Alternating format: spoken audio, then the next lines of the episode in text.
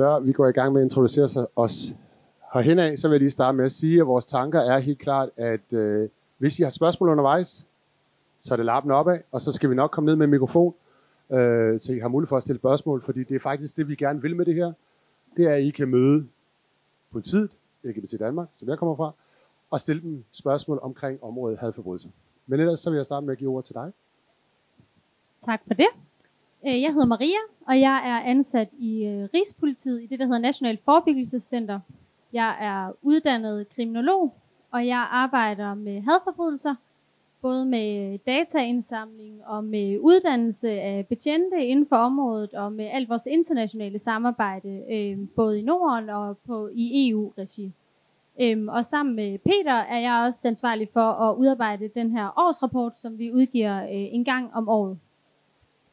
Ja, og mit navn det er, som Maria sagde, Peter. Jeg sidder også i Rigspolitiet som sektionsleder for den sektion, som blandt andet har ansvaret for øh, hadforbrydelser. Og jeg vil godt øh, benytte lejligheden til at sige tak for invitationen. Det er jo noget, der er kommet i stand med øh, det samarbejde, som øh, vi har med LGBT. Og vi er rigtig glade for at kunne komme ud, for vi øh, mener, at det er vigtigt at møde øh, jer herude og få jeres øh, idéer og input til, hvordan og hvorledes, at vi kan gøre det her område bedre på de punkter, som nu er berøringsfladen. Så det kan være anmeldelser, oplevelser med politiet og lignende. Jeg hedder så som sagt øh, Kenneth Ingberg, uh, øh, og øh, min opgave, eller det jeg laver i, i forhold til uh, hadforbrydelsesarbejde, det er, at jeg samarbejder med Maria og Jesper, og derudover så deltager jeg også i en masse møder i forhold til hvordan kan vi gøre politistationen bedre at besøge, hvordan kan vi øh, sørge for, at betjentene bliver bedre klædt på til at håndtere, når vi kommer og anmelde, hvordan kan jeg gøre, så de forstår os bedre. Øh, så det er noget af det, jeg arbejder med i min hverdag, øh, med øh, samarbejde med, med Rigspolitiet, men også i mor, når jeg samarbejder med de forskellige politistationer. Øh, og så er jeg selvfølgelig også med, når der er kursus for efteruddannelse af betjentene, så er vi også med til at, at, at ligesom give dem en, en first hand, hvad skal man kalde det, øh, idé om, hvordan det er, vi oplever det. Hvad er det for nogle fortællinger, jeg har fået, som jeg kan give videre til dem, så de bliver klogere på at, at modtage os på stationerne. Jeg hedder Mikkel. Jeg er almindelig politibetjent, som beredskabsbetjent på station Bellerhøj. Er den lidt højere? Er det bedre, eller hvad? Så tager vi den her i stedet for. Er det bedre? Godt. Jeg hedder Mikkel. Øh, jeg er det, der kaldes øh, beredskabsbetjent på Station Bellerhøj, hvor jeg blandt andet har den øh, koordinerende indsats for noget, der hedder Tryg Natteliv, som er gående patrulje fredag og lørdag nat i, øh, i Indre By. Og jeg er her, for, fordi jeg har en masse gadeerfaring og øh, vil gerne uddele den erfaring til jer, om hvordan vi agerer på gaden og hvad vi ser og oplever på gaden. Så ja. Ja, så kunne det selvfølgelig være rart, at der var en masse spørgsmål, men øh, ja, det, uh, det var hurtigt. Jeg kommer ned med den her. Øhm, hej, jeg hedder Leif. Øh, jeg læste øh, på Facebook i, her til morgen, at øh, i går, der var der en af de der vagter, der er her øh, på Pride-pladsen, som øh, blev overfaldet med to knytnæveslag.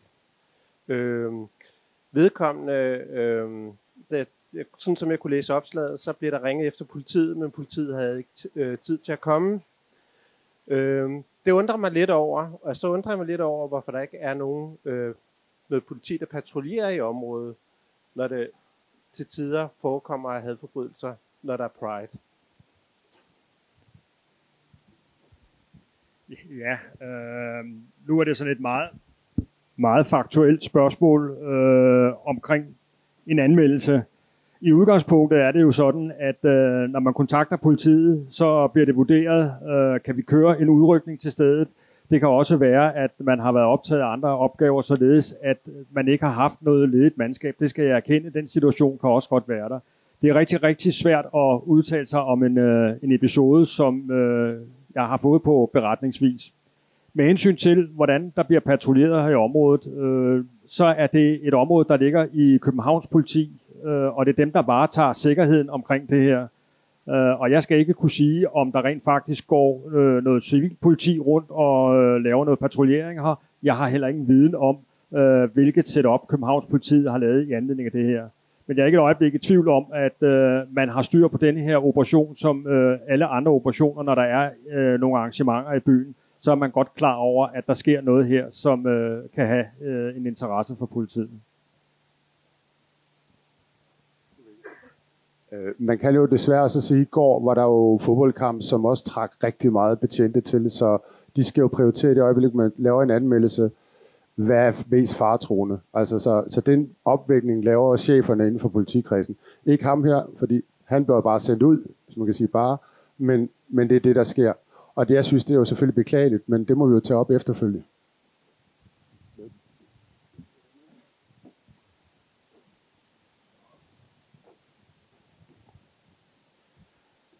Goddag, jeg hedder Kai Erik. Øhm, jeg har været udsat for en hadforbrydelse, som jeg selv kalder det. Sådan den var ikke registreret øh, i mit tilfælde, og derfor er mit spørgsmål, øh, tror man ikke, at der er en hel masse mørketal, fordi forbrydelsen ikke bliver registreret så det, som det den faktisk er? Nej, øh, jeg, jeg er ikke færdig. Jeg, jeg, er ikke, jeg, jeg må godt stille et, et forklarende spørgsmål.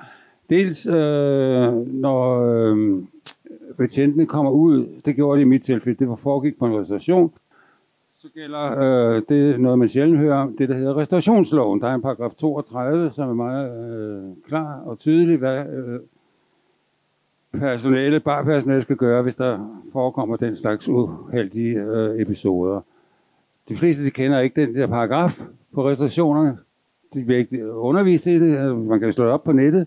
Paragraf 32 restaurationsloven. Den er vigtig at, at få ud til alle, alle i miljøet, i hvert fald i København, hvor der er så mange, hvad man skal gøre. I mit tilfælde, så er der dels den fejl, at betjentene ikke registrerer det rigtigt øh, som kode. Ikke? Altså almindelig vold, øh, en losing øh, i ansigt, det går under almindelig vold, formentlig 244, paragraf 244 strafloven. Nej, det, det er alvorligt, fordi det bliver fejlregistreret i systemer, så ved vi ikke, hvad der er, der foregår ude i den virkelige verden. Når tingene ikke bliver registreret som, som hadforbrydelser, så er det alvorligt. Det var bare for, at det blev for teknisk, at vi øh, holder det lidt mere overordnet plan. Men øh, har vi øh, noget omkring, hvordan vi registrerer? Ja, det har vi. Altså, hvis, hvis man anmelder noget som en hadforbrydelse, og det for eksempel, som i det tilfælde, du fortæller om, er vold, så vil det blive registreret som voldssag. En, en hadforbrydelse er, har ikke en, en bestemt paragraf i dansk lovgivning. Det, der sker, når man, når man opretter sådan en sag, så vil politiet optage det som en voldssag, f.eks. 244 eller 245, eller hvad det kan være. Og så vil man sætte en søgenøgle på, som er der, hvor man markerer, her tale om en hadforbrydelse. Derudover, hvis der står noget i sagen, hvis du har oplyst, at det var på grund af et eller andet, og der blev ytret noget samtidig, eller hvad det kan være, der giver den her indikation af, at der er tale om en hadforbrydelse, så vil det fremgå af sagen, og så kommer jeg også til at kunne se, hvad der har stået der. Og så sidder jeg og samler alle data, og det er dem, der kommer med i rapporten.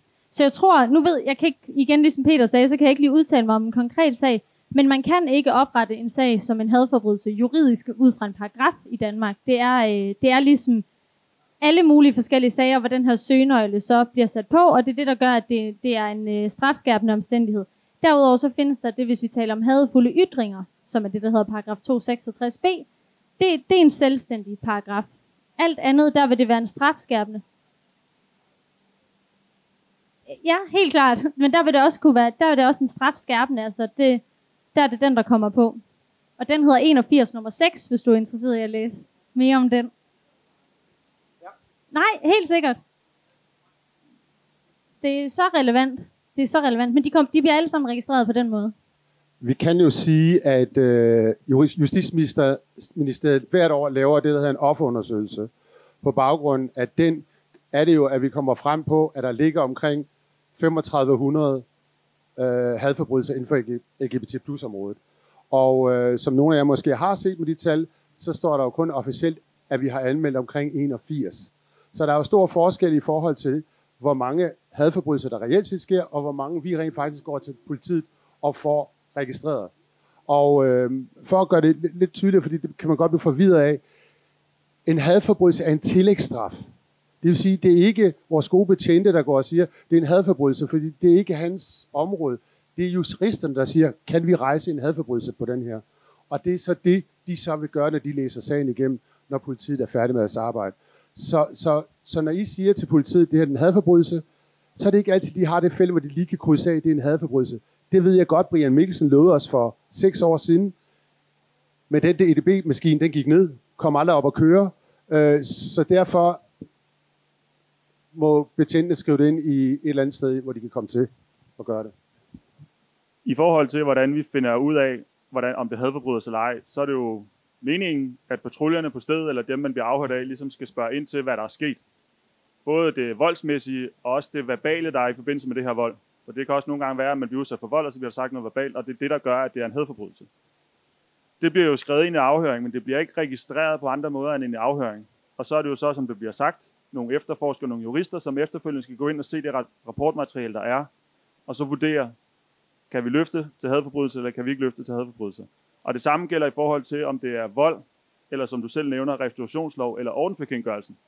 Fordi nogle gange kan man godt føle sig udsat for vold, men reelt så ud fra de afhænger, der er for vidner og andre steder, så, så vurderer man, det er ikke vold, det er lavere, det vil sige ordensbekendtgørelsen eller restaurationsloven i forhold til, hvor det skete hen. Så det kan også være nogle tilfælde, men jeg kan ikke øh, kommentere på din sag konkret. Øhm. Så derfor så er det ikke, man vil ikke, man vil ikke opleve decideret at få spørgsmål, det kan godt være, at man oplever decideret at få spørgsmål, mener du, det er en hadforbrydelse? Men politiet skal som udgangspunkt holde sig objektive, når de afhører ude på stedet, og de kan jo selvfølgelig spørge ind til de her ting, og så kan det fremgå af den her afhøring, og så er der nogle andre, der vurderer, om det er det eller ej, i den, når den når dertil. Ikke? Hvis jeg lige må knytte en kommentar til det med et felt, hvor man krydser hadforbrydelse af eller ej, så er det jo også sådan, som Mikkel også siger, at politiet har til ansvar at afdække motivet, når man øh, optager en anmeldelse. Og der vil det heller ikke være nok at bare få et kryds, om der er tale om en hadforbrydelse eller ej. Vi er ligesom nødt til at have noget øh, kød på, hvad er det egentlig, der er sket, og hvor i ligger det hadmotiv. Fordi ellers så vil juristerne heller ikke kunne løfte det og tage på den her strafskærpende øh, paragraf øh, i spil.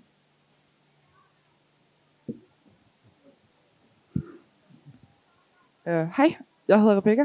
Um, jeg blev selv uh, også udsat for en uh, hate crime på, på vej hjem fra byen for cirka tre måneder siden. Og øh, fordi at det var på et sted, hvor der ikke var andre, der så det, og det var øh, på vej op mod Nørreport, så der var, ikke, der var ikke så mange mennesker, fordi det var en sidegade til, øh, til en af de store, større gader.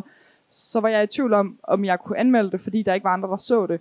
Så jeg valgte ikke at anmelde det, men det jeg egentlig godt kunne tænke mig at vide, det var, hvad skal der til for, at det kan anmeldes, fordi det, jeg tror, det er, når jeg har talt med mine venner om, der også har blevet udsat for lignende ting, at årsagen til, at det ikke bliver anmeldt, er fordi, at det ikke er blevet set eller filmet eller gjort noget ved, og så virker det sådan umuligt at, at anmelde det, og hvad, hvad kommer der så ud af det? Så hvad skal der til, for at man kan anmelde det? Altså, i det helt generelle udgangspunkt, så kræver en anmeldelse ikke, at, øh, at der er, er vidner til stede, fordi det vil udelukke rigtig, rigtig mange anmeldelser, som også ikke, som ikke også er, er hadforbrydelser. Det vi siger, det er, at øh, i politiet har vi en interesse i, at alle anmelder det, de har været udsat for. Øh, vi erkender også, at øh, nogle gange så kan informationerne være så få, at øh, man ikke kan pågribe en gerningsmand. Men når vi har en interesse i, at alle anmelder det, så er det fordi, vi samler de her informationer, og politiet har nogle efterretninger og analysecentre. Og det vil så sige, at øh, har man en masse informationer nu i dit tilfælde, at flere har været udsat for øh, vold, mens de har været alene og bevæger sig op til øh, Nørrebro øh, station, jamen så har man en mulighed for at lave det, der hedder patruljeoplæg, således at man kan lave en indsats. Og øh, de oplysninger, du har, de kan måske være for sparsomme til at pågribe en gerningsmand, men de kan passe ind i et større billede, hvor man kan stykke det sammen, og nogle andre har oplevet noget andet. Man må aldrig nogensinde tage udgangspunkt i at sige, jeg har bare været alene sammen med gerningsmanden, der er ikke nogen, der har set det. Fordi en efterforskning kan jo være med til at øh, lave det, der hedder en forhøring, hvor man spørger forskellige steder. Man kan lave, måske undersøge noget, er der noget kameraovervågning eller lignende. Så den vurdering, man selv laver af, at der ikke er nogen, der har set det, det skal ikke være det, der begrænser en øh, til at, at gå videre med en, øh, en anmeldelse.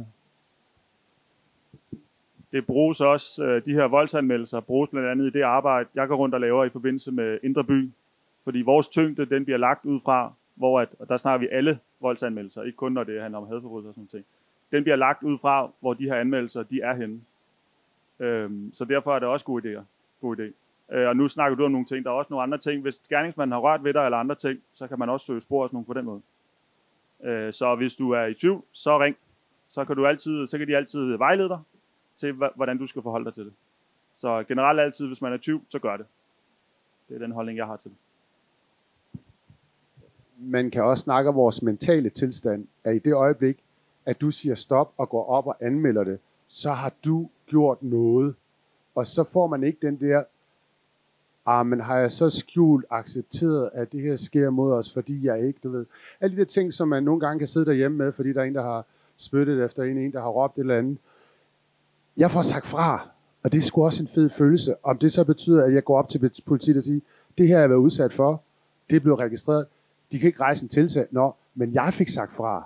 Jeg fik sagt nej. Det kan godt være, at jeg sagde det ud i den blå luft, men det giver en god følelse ind i maven, at man tænker sådan. Også fordi, bliver man slået ned, og man ikke anmelder det, så bliver det måske også nogle gange lidt sådan, at man tænker, den, der har slået en, der skete jo ikke noget alligevel. Det her, det er en sport, jeg kan fortsætte med.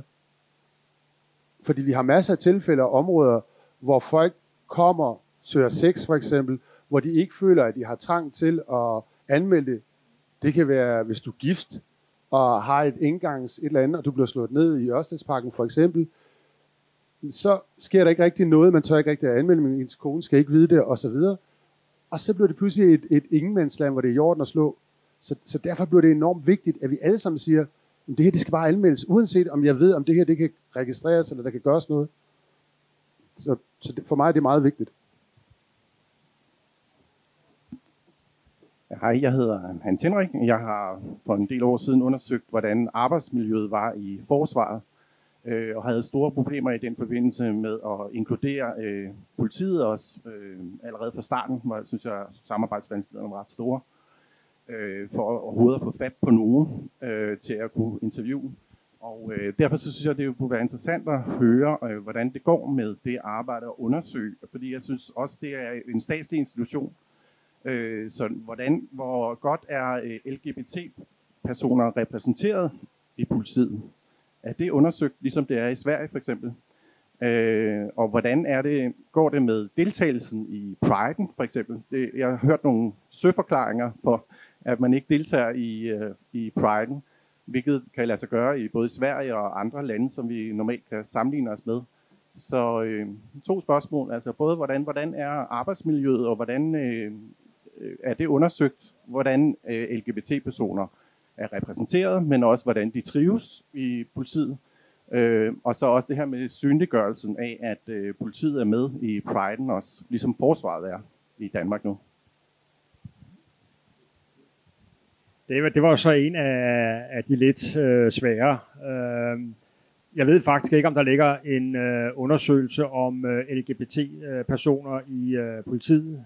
Øh, jeg kan tage udgangspunkt i øh, vores eget forebyggelsescenter, øh, og der ved jeg, at der er nogen, og de er meget åbne omkring øh, deres, øh, øh, deres øh, hvad skal man sige, øh, LGBT-rolle. Øh, Øh, og det giver ikke anledning til, til noget som helst. Øh, men det er jo selvfølgelig et meget lille statistisk grundlag, så det kan man ikke bygge Jeg ved ikke, om der ligger en, øh, en generel undersøgelse af, hvordan det er øh, at være ansat i øh, politiet som LGBT-person. Med hensyn til øh, politiets deltagelse i Pride'en, så har jeg ikke nogen viden om det. Øh, det er Københavns politi, som har ansvaret for øh, den her operation, og jeg ved ikke, øh, hvad deres øh, bevæggrund er øh, for at deltage eller for ikke at deltage, og jeg ved ikke engang, om de deltager.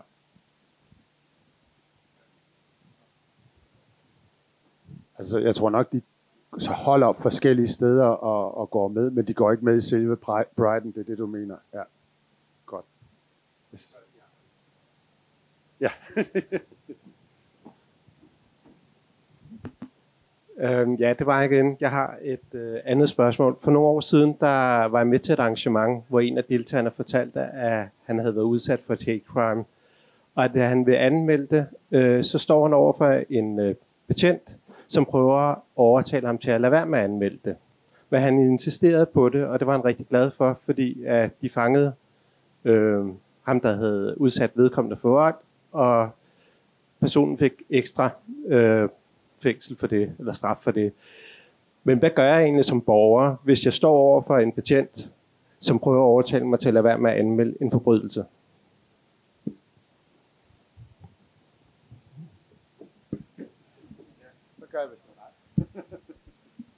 øh, du skal være insisterende, ligesom din kammerat var. Øh, det vil jeg sige. Vi er mange forskellige betjente i Københavns politi især, også i hele Danmark. Øh, der kan være forskellige årsager til, hvorfor de har vil prøve at afvise den her sag ude på stedet. Hvis, øh, hvis du ikke er enig, så er der mulighed for øh, for eksempel København at tage ind på hovedbanegården. Der er også mulighed for at klage over de afgørelser, som, eller dispositioner, som betjente laver ude på gaden. Hvis du mener, at du er følt dig forurettet øh, over for politiet, øh, så er du velkommen til at klage og være insisterende og stedig. Øh, og nogle gange betaler det sig. Det gjorde det i din øh, vens tilfælde. Og nogle gange så betaler det sig ikke, fordi der er vurderet anderledes. Øh, ja, det vil jeg sige. Jeg tænker også lige at kan supplere med, at vi fra Rigspolitiets side udbyder en uddannelse til politibetjentene ude i kredsene. Øh, og der er det her selvfølgelig et helt vildt vigtigt punkt, fordi vi er jo keder af at høre, øh, hvis sådan noget har fundet sted.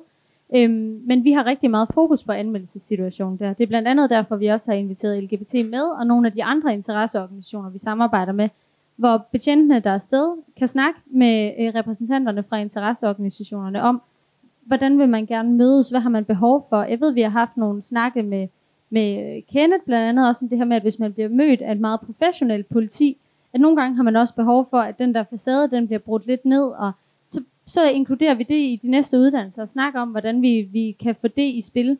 Øhm, så vi gør, hvad vi kan, og alle betjente bliver, bliver selvfølgelig oplyst om, at man, øh, man jo skal tage de her anmeldelser alvorligt. Og så kan jeg jo supplere med, at øh, Rigspolitiet overtog det her moniteringsområde i øh, 2015, og øh, det øh, udvirkede faktisk, at vi lavede en vejledning, og af den fremgår det, at øh, alle anmeldelser de øh, skal optages, og der er også lavet en systematik af, hvordan og hvorledes man skal gå frem. Netop også fordi, at vi siger, at vi vil gerne have alle anmeldelser. Rigspolitiet tager faktisk det her område rigtig alvorligt, øh, men dermed ikke sagt, at der er nogle områder, vi så ikke tager alvorligt. Men når vi tager det her særligt alvorligt, så er det fordi, en forbrydelse mod en, i det her tilfælde en LGBT-person, er jo ikke kun mod personen, men det rammer også alle dem, som øh, identificerer sig med en LGBT-person. Og plejer gerne at sige, at når vi taler om kriminalitet, så taler man om at være på det forkerte sted på det forkerte tidspunkt. I den her situation kan man sige, at man er det forkerte sted og det forkerte tidspunkt, i og med, at man har øh, enten tro eller øh, udseende eller en seksuel holdning, som man ikke bare kan lægge fra sig. Det vil sige, at man er hele tiden i den her situation. Man er hele tiden en, i det her tilfælde en LGBT-person. Og derfor er man så også et mål for de her gerningsmænd. Og derfor øh, rammer det også bredt, når man hører om en, der har været udsat for en hadforbrydelse. Og der tager, tager vi det øh, ekstra alvorligt. Øh, jeg kan sige, at i forhold til LGBT Danmark, der har vi jo ære til nogen, der skriver til os at sige, jeg har været på politistationer og almen den her sag, man har ikke følt det taget alvorligt, fordi det en professionel betjent ofte gør, det er, at han stiller meget kritiske spørgsmål. Og det kan godt føles som intimiderende i forhold til ens person, og man føler nogle gange nærmest, at man bliver udsat for det igen. Øh, når, når jeg så nogle gange har snakken med folk, og så siger jeg, hvordan kan du godt tænke dig, at det er sket i, stedet for, så ender vi jo tit med det samme, men det de godt kunne tænke sig, det var, at efter interviewet eller efter afhøringen, at man lige blev lidt debriefet om, hvad man har været udsat for. Fordi så nogle gange, så falder man ned på jorden. Øh, hvis man oplever, at man ikke bliver taget alvorligt, så har jeg jo taget knoglen, ringet til en politichef i Aarhus, i Aalborg, hvis det er sådan, at høre til sagen. Øh, jeg kan, de kan selvfølgelig ikke snakke med mig direkte om indholdet i sagen, men jeg oplever så, at der er lige en, der tænker, vi kører lige igennem og siger, at vi har overholdt alle formalier. At der ikke er noget at komme efter. Og det er det, vi oftest gør når der, der er sagen, for vi kan jo ikke gå ind og lege politibetjent, heldigvis. Så vi har meget travlt. Øh, men, men det er det, vi sker, og oftest oplever vi, at, at det er vores, at vores øh, hvad hedder sådan noget, at det går ikke hurtigt nok. Øh, vi forstår ikke, hvorfor sker der ikke noget, og hvorfor gør det ikke sådan. Men fordi de skal igennem nogle procedurer og nogle ting, og afhente noget, og nogle gange skal de have tilladelse for, og så videre. Så nogle gange går det ikke så hurtigt, som vi gerne vil have det. Øh, og så føles det som om, at de gør ingenting. Øh, når man så begynder at læse nogle af rapporterne, man får lov til at se, så kan man se, at de har nærmest gjort noget hele tiden, men det ser bare ikke ud af noget, fordi vi står herude og kigger. Så der vil jeg kun anbefale, at man selvfølgelig kontakter os, hvis man føler sig fuldstændig afvist, og man ikke har mødt en mur, jamen så skal vi nok tage knoglen og ringe til de kontaktpersoner, vi har, øh, og høre, hvad sker der lige, hvorfor sker der ikke noget. Og der har jeg kun mødt positiv respons, at enten at det havde været misforståelse, eller at man har set ting på en anden måde. Så det har været sjældent også dem, men det har været med, og oh, så skal vi lige gøre sådan og sådan. Øh, jeg havde en sag, det var, var meget sjov i Aarhus, den første sag som rektor, der havde de registreret den fuldstændig korrekt. Det var de så bare ikke vant til endnu, de gjorde, så derfor kunne de ikke lige finde sagen, da vi ringede. Det var så lidt komisk, at øh, de havde lært at gøre det rigtigt, men når man så spurgte til den, så kunne de ikke finde sagen, fordi den lå rigtigt. Det synes jeg var lidt sjovt. Men det er så mange år siden, det er fem år, ti år siden. Yes, du havde hånden op. Øhm, jamen, jeg tænker, øh, når man er i sådan nogle festival, øh, altså, øh, det er meget intens, når man er til sådan nogle store fester og sådan noget, men der sker mange ting. Og nogle gange så tænker jeg, at det, man, at man er sådan meget øh, forvirret og sådan noget, kan måske gøre, at man har lyst til at snakke med nogen, der sådan, øh, snakker sådan lidt mere mentalt helbred og sådan noget. Øhm, og der ved jeg ikke, arbejder I sammen med sådan noget Røde Kors eller Samariterne eller sådan noget lignende? Det var bare sådan generelt nu kan det godt være, at jeg svarer lidt ved siden af, fordi om jeg ikke lige er helt skarp på spørgsmålet, men altså hvis man anmelder noget til politiet for eksempel, eller tager kontakt til politiet, så har politiet mulighed for for eksempel, at, hvis både gerningspersoner og offer øh, ønsker det, at sætte et konfliktråd op, hvor man kan snakke sammen med en konfliktmæler også. Vi har også mulighed for at henvise til offerrådgivningen, som, øh, som jo så netop har mulighed for at tage nogle af de her lidt andre snakke, end politiet har. Jeg ved ikke, om det var... Øh, de har faktisk pligt til at vejlede om det. Øh, og man burde også udlevere sådan et offerrådgivningskort, hvor der står et telefonnummer på, og vejlede om, at det er gratis, og det betaler skat og helt og sådan nogle ting. Så der er de muligheder, som der er blevet sagt.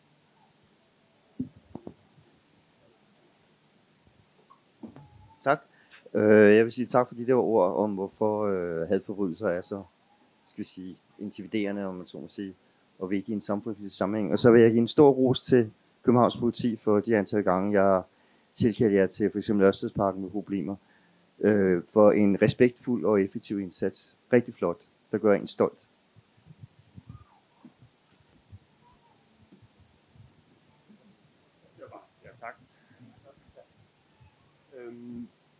Ja, er, er der flere sådan lige øh, spørgsmål? Godt. Øhm, så kunne jeg godt tænke mig at, øh, at fortælle lidt om, det, som vi øh, gør, når vi er ude øh, og møder betjentene. Hvad siger vi til øhm, øh, Og så tænker jeg også, at du skal sige noget om, øh, og det er måske det, du skal gøre først, fortælle lidt om, hvad er det, du oplever, når du er ude og går patrulje? Hvad oplever du, når du er ude og er i miljøet? Øh, om du har noget interessant eller sjovt at fortælle, eller noget, der er vigtigt for os at vide noget om? Det kan jeg godt. Altså, jeg kan jo referere til, øh, det, der sker i nattelivet, for det er der, jeg har min primære fokus øh, fredag og lørdag nat. Øh, jamen altså, jeg vil blankt sige, at hadforbrydelser er desværre ikke, eller heldigvis noget, jeg ikke oplever så tit. Det sker desværre en gang imellem, at vi oplever det, men som oftest, når vi snakker om vold, så er det noget umotiveret vold, som bunder i, at nogen har været påvirket af stoffer, der har været trængt der, hvor man har været. Det kan være inde på beværtningerne eller ude på gaden, hvor der har været meget trafik eller mange mennesker. Og så nogle misforståelser, hvor nogen er blevet sure over nogle småting, hvor det egentlig ikke rigtig har været noget, fordi de enten har været påvirket af alkohol eller stoffer og sådan nogle ting. Men hadforbrydelser, de sker selvfølgelig derude, øh, men heldigvis ikke så tit. Jeg oplever det i hvert fald ikke så tit. Øhm, i forhold til, hvis man skal sige sådan, kontakten til den forurettede, så som oftest, når jeg har fat i de forurettede mennesker ude på gaden, så er de jo meget rystet, fordi det lige er sket. Jeg har ikke tid til, øh, jeg sidder ikke i nogen efterforskningsafdeling og sidder stille og roligt på kontor og kan snakke med folk. Men de ting, som hvis man bliver udsat for sådan nogle ting. Så de ting, jeg egentlig godt kunne tænke mig, når jeg møder jer ude på gaden, det er, det er for det første på en eller anden måde, at man kan bevare roen. Det er selvfølgelig svært, hvis man bliver udsat for noget. Men ellers så er det, øh, hvis man kan dokumentere ting, enten, øh, enten ved nogle billeder af den her gerningsmand, øh, eller få nogen til, hvis der sker et eller andet, så få nogen til at altså bare råbe film, eller billeder, eller andre ting. Det er næsten noget af det bedste, vi kan bruge som efterforskningsskridt. Øh, ellers så er det øh, de skader, man nu engang har fået. Øh, lad være med at gøre for meget ved dem. Selvfølgelig, hvis det er øh, skader, der skal hvad hedder det, behandles, så skal det selvfølgelig gøres det. Men ellers så, øh, hvis vi kan få lov til at, hvis blodet kan blive siddende, og man kan få lov til at få billeder af de ting, så øh, hjælper det rigtig meget i retten, frem for hvis man har vasket det hele af, og man bare har en flænge. Øh, fordi det ser meget mere markabelt ud, at der er blod over det hele og sådan ting. Øh, det kommer selvfølgelig an på, hvor lang tid der er gået, fra, øh, fra, den, fra man anmelder det til politiet står der. Øh, men det, det, det kan godt være, at det lyder mærkeligt, men det er sådan nogle ting, vi gerne vil have. Øh, er der blevet, øh, har, har gerningsmanden rørt ved nogle ting, det kan være taske, tøj, andre ting, så prøv helst at lade det være.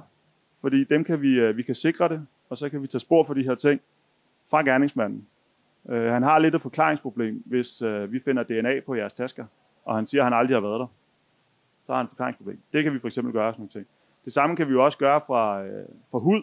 Så hvis I har fået en lussing, så kan man faktisk godt med en vatpind lige øh, på kinden, og så muligvis få noget DNA. Jeg siger ikke, det kan lade sig gøre altid, men der er et tilfælde, hvor gerningsmanden er blevet fanget, fordi der har været DNA på kind eller andre steder på tøj eller hud.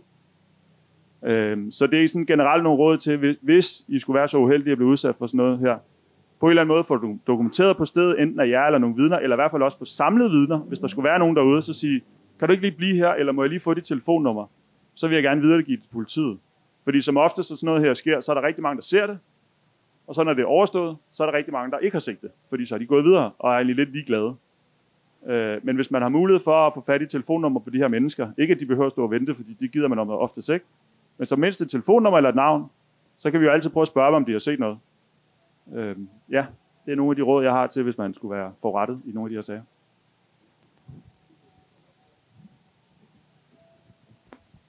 Jeg har et spørgsmål til dig. Generelt, øh, øh, jeg var udsat for en øh, voldsepisode slash hate crime for tre uger siden, fire uger siden, på McDonald's på Nørreport. Øhm, hvor det er, at det bliver vurderet, at fordi at jeg følte mig truet og blev trængt ind i en krog, og jeg lagde det første slag for at kunne komme væk fra gerningsmanden, der øh, med hans fire venner, der gerne ville øh, slå mig ned.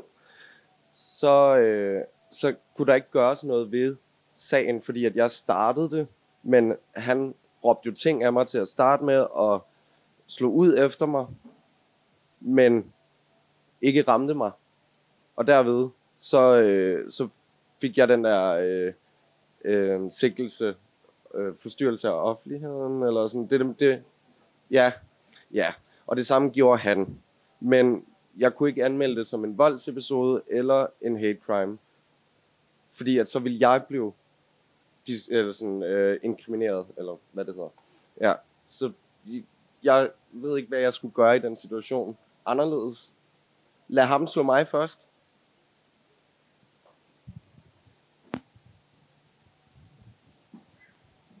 Jeg har jo lidt været svært ved at, at kommentere på en konkret sag, og hvad politiet har vurderet ude på stedet og sådan noget ting. Men det der jo er i de her sager, det er jo, der er jo altid flere sider af historien. Øhm, og, øh, og igen, som vi snakker om før, at politiet skal være objektiv, og der skal laves nogle afhøringer, så bliver der lavet nogle vurderinger.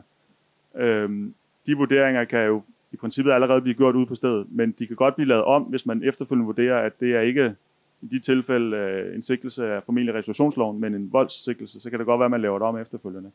Men hvorfor man har vurderet, som man har vurderet din sag, det kan jeg jo ikke vide. Det kan man være ud fra vidners afhøringer, det kan være, at man har set noget inde på McDonald's, det kan være, at der har været en overvågning, som man har set derinde, og så har man vurderet ud fra det, at det var sådan forholdet skulle være. Øhm.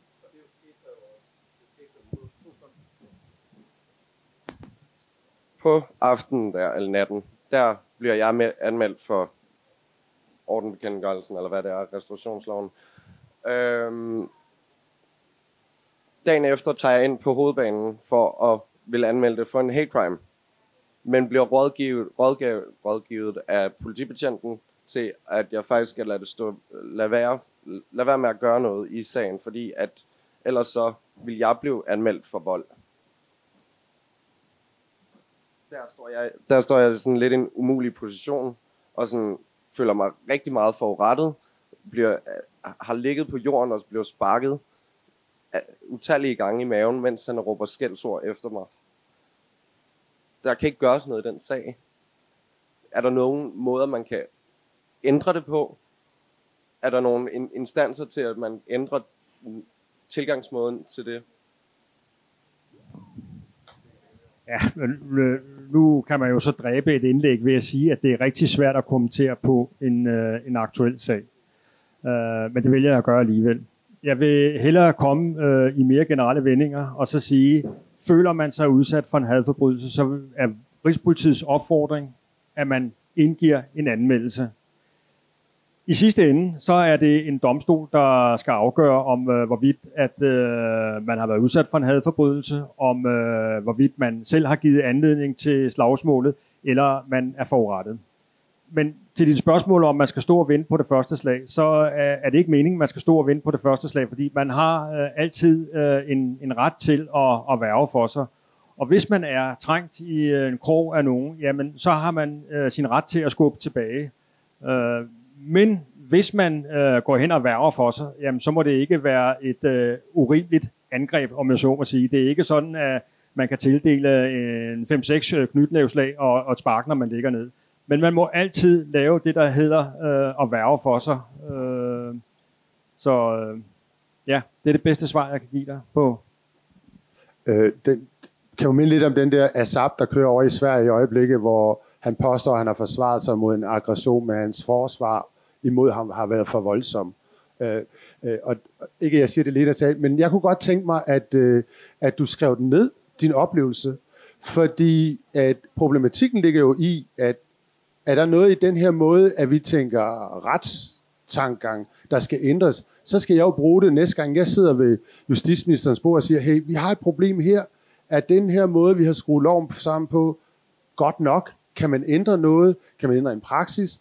Eller på anden måde sige, det her det skal være anderledes. Det kan også være, at man siger, ja, det var dumt, du slog først, fordi, men det er jo så ikke indskyld med, at man skal ligge på jorden og sparke på bagefter, men på den måde kan det godt være, at du sidder med følelsen, og det gør du højst sandsynligt, at du er krænket, og det kan jeg godt forstå, og føler sig, der er trådt på, men på den måde kan du ligesom sende det videre, så os, der arbejder med hadforbrydelser i Danmark, kan tage det videre og sige, hey, her har vi faktisk en sag, der er ikke nogen good guys maybe, men der er en måde at se på det, der gør, at der skal gøres noget alligevel. Og jeg kommer lige til at tænke, er sådan en sag ikke registreret alligevel? Altså nu spørger jeg mere, fordi at jeg går der ud fra, når du har været anmeldt sådan registreret, så de bare har sagt, lad være at gå videre med den. Det ved jeg ikke, hvordan det fungerer sådan generelt. Jo, det vil det jo være. Altså en sag for ordensbekendtgørelse, den, den ligger jo også, eller restaurationsloven ligger jo også i vores system. Og hvis der er øh, skrevet, altså vi har sådan lidt teknisk, men sådan et, øh, et resumefelt, resuméfelt, som det hedder, hvor øh, den betjent, der optager sagen, kan skrive en lille kort beskrivelse af, øh, hvad det, den her sag handler om, og så kan man selvfølgelig gå ind i sagen og finde afhøringsrapporterne ellers. Øh, og i det resuméfelt kan der jo sagtens være skrevet, at øh, øh, forurettet eller den ene part øh, angiver, at øh, konflikten er opstået på grund af det og det og det. Og, sådan. og så hvis, hvis der er noget, så vil jeg jo stadigvæk øh, kunne få den frem, og så vil den sagtens altså kunne være noget, hvor vi ligesom tager det med op og overvejer, hvad ligger der i den her sag. Ja. Det er jo også sådan, at når man er oppe og anmelde en sag, så bliver man jo afhørt, og man har altid øh, retten til at gennemlæse sin forklaring, og man har øh, øh, retten til at komme med nogle korrektioner, og man har også retten til at komme med nogle tilføjelser. Så hvis du føler, at episoden ikke er beskrevet sådan, som du har oplevet den, jamen så kan du komme med din tilføjelse og sige, det vil jeg godt have tilføjet rapporten. Og det er altid en, og nu ud fra sådan en psykologisk, har jeg fået at vide, at gennemskrive ens til episode, fordi det er også med til at få den lagt væk fra en. Fordi det fylder helt vildt meget. Og der er mange, der oplever det der med, at jeg har set nogle film, hvor de så skriver deres episode, så brænder de dem bagefter osv. Ikke? Men, men man tror, det er latterligt, men rent faktisk kan man godt få det flyttet fra sig selv, og så få det herud og sige, nu er nogle andre, jeg har sagt fra, jeg har gjort noget. Øh, og det vil jeg mentalt gøre, hvis, det, hvis jeg var i dine øh, sko. Ikke? Tak, jeg hedder stadigvæk Hans Henrik, og jeg tror ikke, øh, jeg synes ikke, det kom helt tydeligt frem, hvorfor jeg lige pludselig tog det her med repræsentationen i politiet op i, og arbejdsmiljø op i, i den her forbindelse. Øh, men øh, så det vil jeg gerne give, øh, benytte lejligheden til at gøre lidt mere tydeligt. øh, Ja, øh, fordi at jeg synes, det er så øh, et grundlæggende udgangspunkt for at kunne arbejde med hadforbrydelser, det er øh, både troværdighed og tillid. Øh, og som der var en tidligere indlæg omkring øh, det her med mørketal og sådan noget. De, I de lande, hvor man har undersøgt det her, der har, er det jo kommet tydeligt frem, at der har været en del mørketal. Blandt andet i den her forbindelse, på grund af manglende tillid tid, at det bliver taget alvorligt, det man, øh, når man kommer med en anmeldelse. Øh, og der, i den sammenhæng, så synes jeg, det er ret vigtigt, at øh, for troværdigheden fra politiet, at man også er øh, oprigtigt interesseret i at undersøge, hvordan arbejdsmiljøet er, og repræsentationen er i politiet. Øh, så jeg håber, at I vil tage det med jer altså som en god idé. Øh, jeg ved, at øh, Stockholms politi har taget direkte kontakt til øh, Københavns politi for flere år siden for at lægge op til et samarbejde og så de kunne dele deres erfaringer fra Stockholm. hvor de blandt andet har lavet aktive kampagner, vævekampagner, for at, øh, for at få repræsenteret befolkningen, og det mener jeg også Københavns politi eller, Rigspol- eller politiet har gjort i, for, i forhold til at få repræsenteret øh, etniske minoriteter. Øh, så det vil jeg opfordre til, at man også ligesom gør en aktiv indsats for, både for at kunne monitorere arbejdsmiljøet, hvordan ser det rent faktisk ud, men også derfra kunne måle, om der er en forbedring. Øh, men også at øh, gøre en aktiv indsats for, at, øh, at øh, politiet er repræsentativt for hele befolkningen.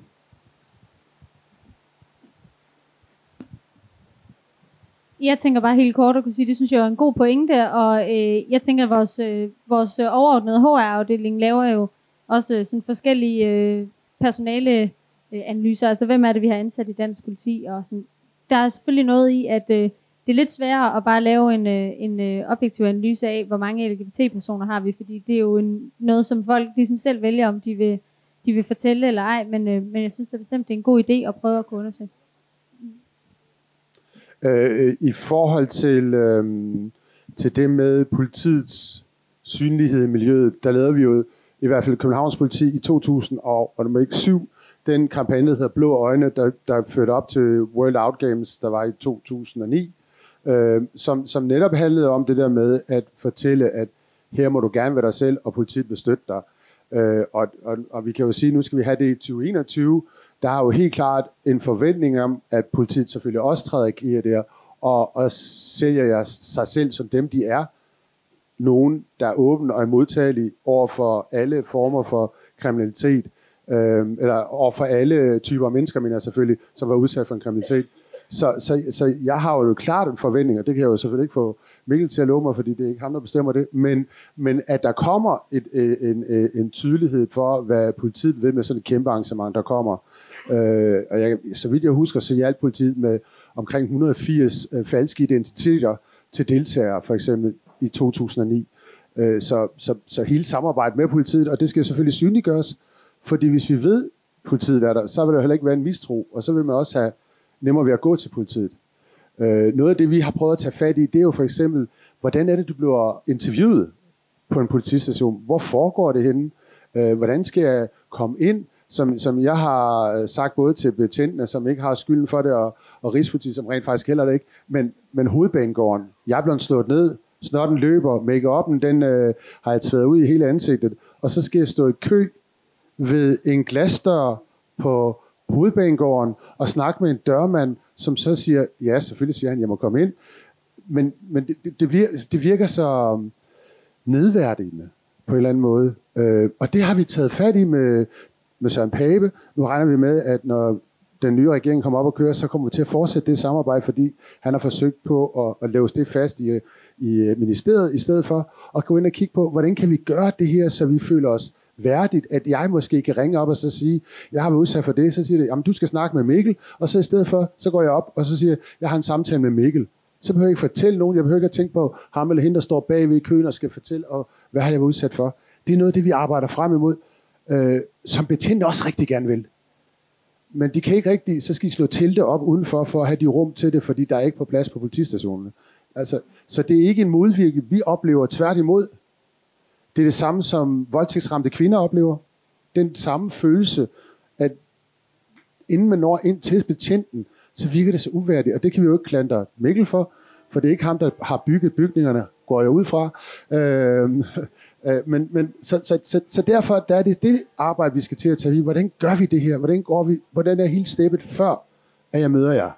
Fordi det skal være langt bedre, end det er i dag. Og det håber jeg selvfølgelig, det kommer til.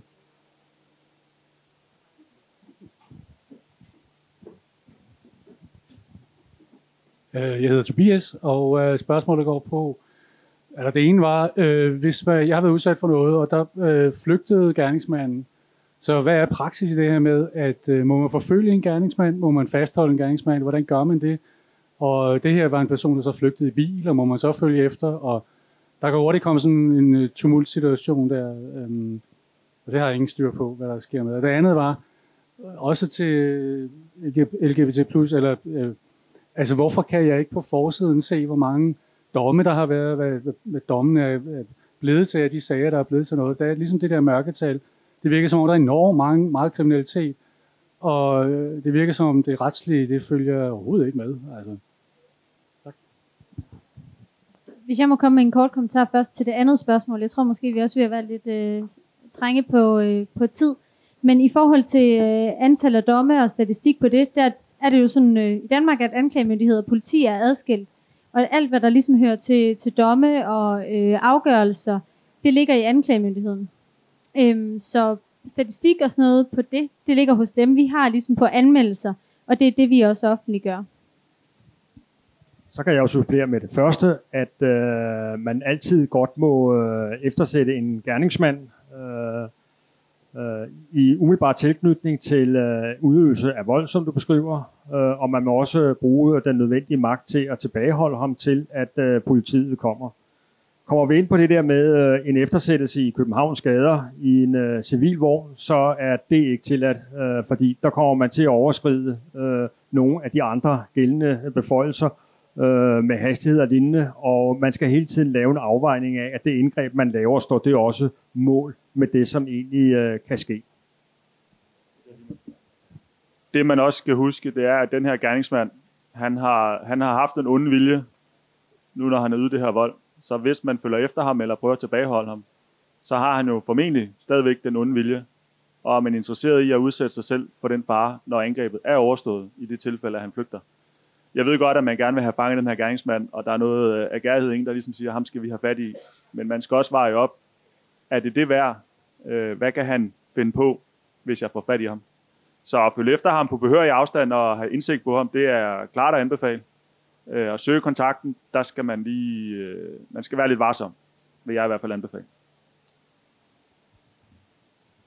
Det var desværre det sidste. Øh, tiden er gået. Jeg har ikke lagt med. Han har fægtet fem gange om, og nu er der fem minutter, men jeg ser det ikke. Øh, så øh, vi vil vel sige tak herfra. Jeg vil sige tak, fordi I er kommet og tog imod indbydelsen. Øh, det kan være, at vi gør det igen næste år, fordi jeg synes, det er vigtigt, at vi har dialog. Så ja, selvfølgelig også tak for de gode spørgsmål. Og jeg vil være her et stykke tid, hvis der er nogen, der vil snakke med mig fra LGBT Danmark. Jeg vil gerne høre på.